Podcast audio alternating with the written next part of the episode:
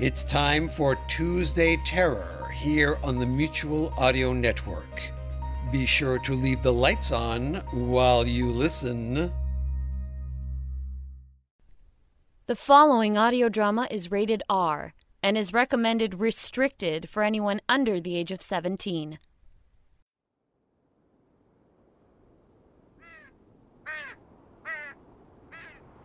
Pierre leaned against his staff, watching the gates of Enfer close behind them. The townsfolk had been most generous, and his pack was stuffed with bread and cheese and even a little ham. He remained sceptical of their food, but Remy said it couldn't do any harm. Not now that the hag of Val de was well and truly dead. His ward skipped ahead of him, taking the lead as they followed the path alongside the river.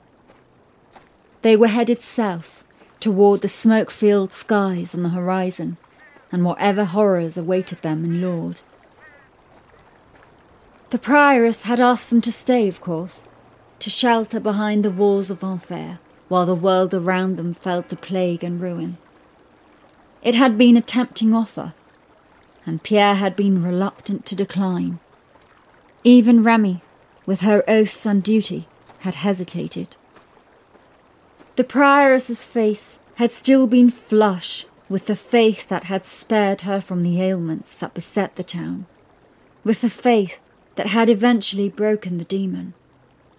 It had been hard to say no, but they had business in Lourdes, and if even half the stories were true, the challenges ahead would dwarf the ones they had faced in Enfer. Come on, Friar, before we all die of old age. Yes, said Pierre, muttering under his breath. Lauder will still be there tomorrow. Actually, there was a chance it wouldn't be, he thought, as he knelt down to adjust his robes. The wraps that bound his feet would need changing soon, and he could just see the impression of a hoof sticking out from beneath one of the bindings. He tugged the fabric back into place, tightening it fast before hurrying after Remy.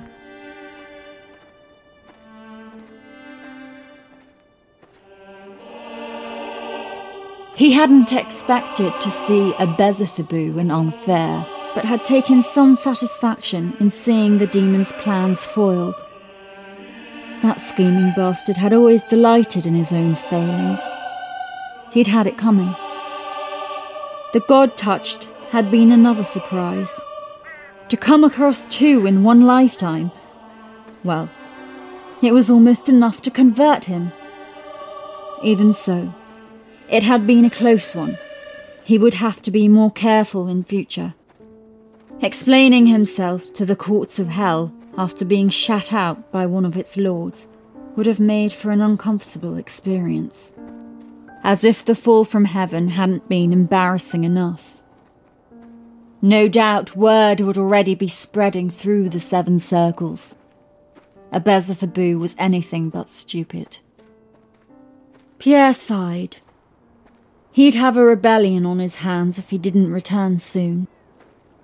Still, he looked over the fields, toward the rolling hills and forests that covered the valley, at the coursing stream and the snow-capped mountain range in the distance.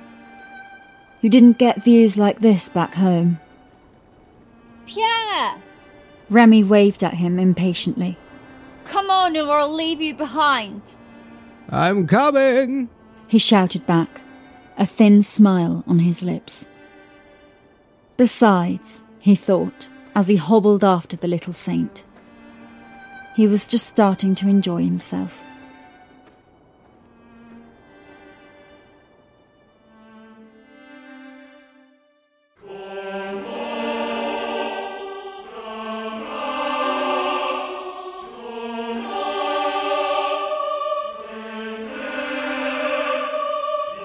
You've been listening to His Black Tongue by Mitchell Luti, performed by Anna Capraro and Scott Miller.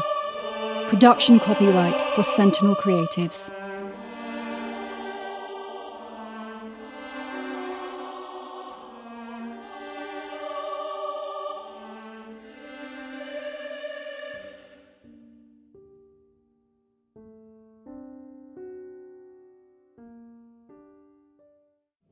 Sonic Summerstock Playhouse is on the air, exclusively on Mutual. The Summerstock Playhouse is an annual celebration of old-time radio remakes by modern-day audio drama producers, each putting their own special spin on a classic program.